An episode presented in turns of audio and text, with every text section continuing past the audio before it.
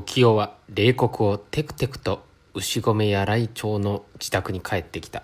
彼は3日間その苦悶と戦った。彼は生として枠溺することができぬある一種の力を持っている。この力のために支配されるのを常に口惜しく思っているのではあるがそれでもいつか負けてしまう。征服されてしまう。これがため彼はいつも運命の圏外に立って苦しい味を舐めさせられるが世間からは正しい人信頼するに足る人と信じられている。3日間の苦しい反問これでとにかく彼はその前途を見た。2人の間の関係は一段落を告げた。これからは死としての責任を尽くして我が愛する女の幸福のためを図るばかりだ。これは辛いけれど辛いのがライフだ。と思いながら帰ってきた。門を開けて入ると細君が迎えに出た。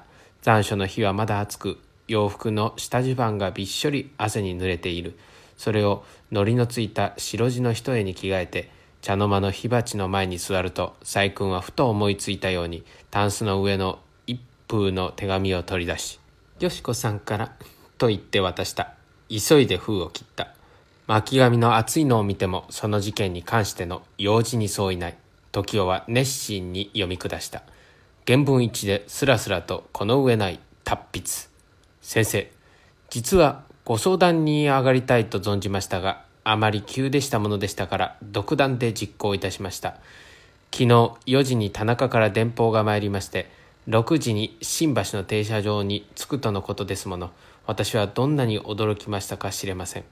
何事もないのに出てくるようなそんな軽率な男でないと信じておりますだけに一層甚だしく気をもみました。先生許してください。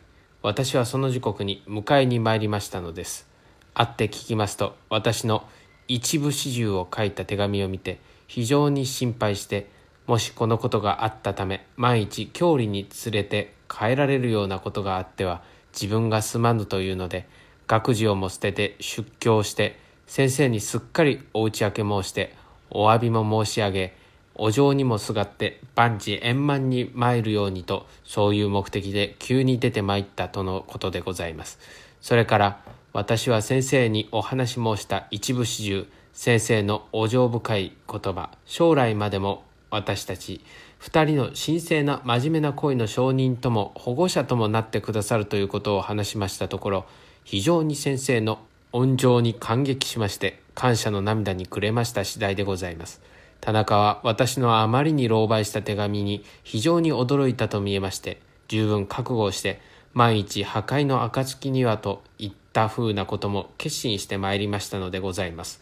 万一の時にはあの時佐賀に一緒に参った友人を証人にして二人の間が決して汚れた関係のないことを弁明し別れて交互に感じた二人の恋愛をも打ち明けて先生におつがり申して郷里の父母の方へも逐一行っていただこうと決心してまいりましたそうです。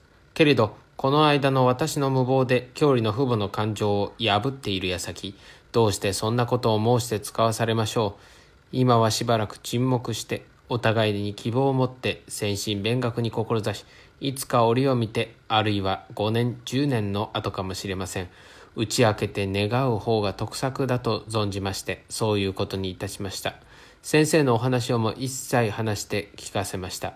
で用事が済んだ上は返した方がいいのですけれど非常に疲れている様子を見ましてはさすがに直ちに引き返すようにとも申しかねました。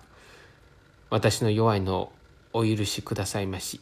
勉学中実際問題に触れてはならぬとの先生のご教訓は身にしみて守るつもりでございますがひとまず旗小屋に落ち着かせましてせっかく出てきたものですから一日ぐらい見物しておいでなさいとつい申してしまいました。どうか先生お許しくださいまし。私どもも激しい感情の中に理性もございますから京都でしたような仮にも常識を外れた他人から誤解されるようなことはいたしません。誓って決していたしません。末ながら奥様にもよろしく申し上げてくださいまし。よしこ。先生、御元。この一通の手紙を読んでいる中、様々な感情が時代の胸を火のように燃えて通った。その田中という21の青年が、現にこの東京に来ている。よしこが迎えに行った。何をしたかわからん。この間言ったこともまるで嘘かもしれぬ。この夏季の休暇に須磨で落ち合った時からできていて、京都での行為もその望みを満たすため、今度も恋しさに耐えかねて女の後を追って上京したのかもしれん。手を握ったろう、胸と胸とが相触れたろう、人が見ていぬ旗小屋の2階、何をしているかわからぬ。汚れる汚れぬのも刹那の間だ。こう思うと時代はたまらなくなった。監督者の責任も関する。と腹の中で絶叫した。こうしてはおかれぬ。こういう自由を精神の定まらぬ女に与えておくことはできん。監督せんければならん。保護せんければならん。私どもは熱情もあるが理性がある。私どもとは何だ？なぜ私とは書かぬなぜ複数を用いた？時代の胸は嵐のように乱れた。着いたのは昨日の6時。姉の家に行って聞きただせば昨夜何時頃に帰ったかわかるが今日はどうした？今はどうしている？細君の心を尽くした晩餐の前には、マグロの新鮮な刺身に青じその薬味を添えた冷ややっこ、それを味わう余裕もないが、一杯は一杯と杯を重ねた。細君は末の子を寝かして火鉢の前に来て座ったが、よしこの手紙の夫のそばにあるのに目をつけて、よしこさん、なんて言ってきたのです？時代は黙って手紙を投げてやった。細君はそれを受け取りながら夫の顔をじろりと見て暴風の前に来る運行の甚だ急なのを知った。細君は手紙を読み終わって巻き返しながら出てきたのですね。うん。ずっと東京にいるんでしょうか。手紙に書いてあるじゃないか。すぐ返すって。帰るでしょうか。そんなこと誰が知るものか。夫の動きが激しいので細君は口をつぐんでしまった。しばらく経ってからだから本当に嫌さ、若い娘の身で小説家になるなんぞって。望む本人も本人ならよこそ親たちも親たちですからね。でも、お前は安心したろ。と言おうとしたが、それはよして。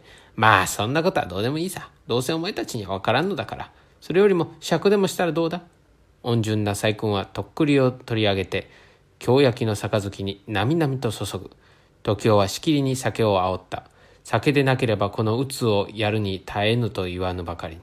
三本目に、妻は心配して、この頃はどうかしました。なぜ？酔ってばかりいるじゃありませんか。酔うということがどうかしたのか。そうでしょう。何か気にかかることがあるからでしょう。よしこさんのことなどはどうでもいいじゃありませんか。バカと、時代は一括した。細君はそれにも懲りずに。だってあまり飲んでは毒ですよ。もういい加減になさい。また蝶詰めにでも入って寝ると、あなたは大きいから、私とおつる下女の手ぐらいではどうにもなりやしませんからさ。まあいいからもう一本。で、もう一本を半分ぐらい飲んだ。もう酔いはよほど回ったらしい。顔の色は赤銅色に染まって目が少し座っていた。急に立ち上がって。おい、帯を出せ。どこへいらっしゃる？三番町まで行ってくる。姉のところ？うん。よしなさいよ、危ないから。なあに大丈夫だ。人の娘預かって監督せずに投げやりにしてはおかれん。男がこの東京に来て一緒に歩いたり何かをしているの見ぬふりをしてはおかれん。田川、姉の家のせいに預けておいても不安心だから今日行って早かったらよしこ家に連れてくる。二階掃除しておけ家に置くんですか？また。もちろん細君は容易に帯と着物とを出そうともせんので、よしよし、着物を出さんのならこれでいい。と白地の一重に、トーチリ面の汚れたへこ帯、帽子もかぶらずにそのままに急いで戸外へ出た。今出しますから、本当に困ってしまう。という細君の声が後ろに聞こえた。夏の日はもう暮れかかっていた。やいの境の森にはカラスの声がやかましく聞こえる。どのうちでも夕飯が済んで、角口に若い娘の白い顔も見える。ボールを投げている少年もある。管理らしい土壌ひげの紳士が久し神の若い細君を連れて神楽坂に散歩に出かけるのにも幾組か出くわした。時は月光した心と泥酔した体とに激しく漂わされて辺りに見えるものが皆別の世界のもののように思われた。両側の家も動くよう血も足の下に陥るよう天も頭の上に覆いかぶさるように感じた。元からさほど強い狩猟でないのにむやみにぐいぐいと煽ったので一時に酔いが発したのであろう。ふとロシアの先民の酒によって路肩に倒れて寝ているのを思い出した。そしてある友人とロシアの人間はこれだから偉い。枠出来するならあくまで枠出来せんければダメだと言ったことを思い出した。バカな。恋に指定の別があってたまるものかと口へ出して言った。中根坂を登って士官学校の裏門から佐内坂の上まで来た頃は日はもうぷりと暮れた。白地の浴衣がぞろぞろと通る。タバコ屋の前に若い細工が出ている。氷屋ののれんが涼しそうに夕風になびく。時代はこの夏の夜景をおぼろげに目には見ながら電信柱に突き当たって倒れそうにしたり浅い溝に落ちて膝頭をついたり職工艇の男に「やっぱらいめしっかり歩け!」と罵られたりした。急に自ら思いついたらしく坂の上から右に折れて市ヶ谷旗の境内へと入った。境内には人の影もなくひっそりとしていた。大きい古い欅の木と松の木とが覆いかぶさって左の隅にサンゴ樹の大きいのが茂っていた。ところどころの常夜灯はそろそろ光を放ち始めた。時代はいかにしても苦しいのでいきなりそのサンゴ樹の影に身を隠してその根元の地上に身を横たえた。興奮した心の状態。奔放な情と悲哀の快感とは極端までその力を発展して一方痛切に嫉妬の念に駆られながら一方冷淡に自己の状態を客観した。初めて恋するような熱烈な情は無論なかった。盲目にその運命に従うというよりはむしろ冷ややかにその運命を批判した。熱い主観の情と冷たい客観の批判とがより合わせた糸のように固く結びつけられて一種異様の心の状態を呈した。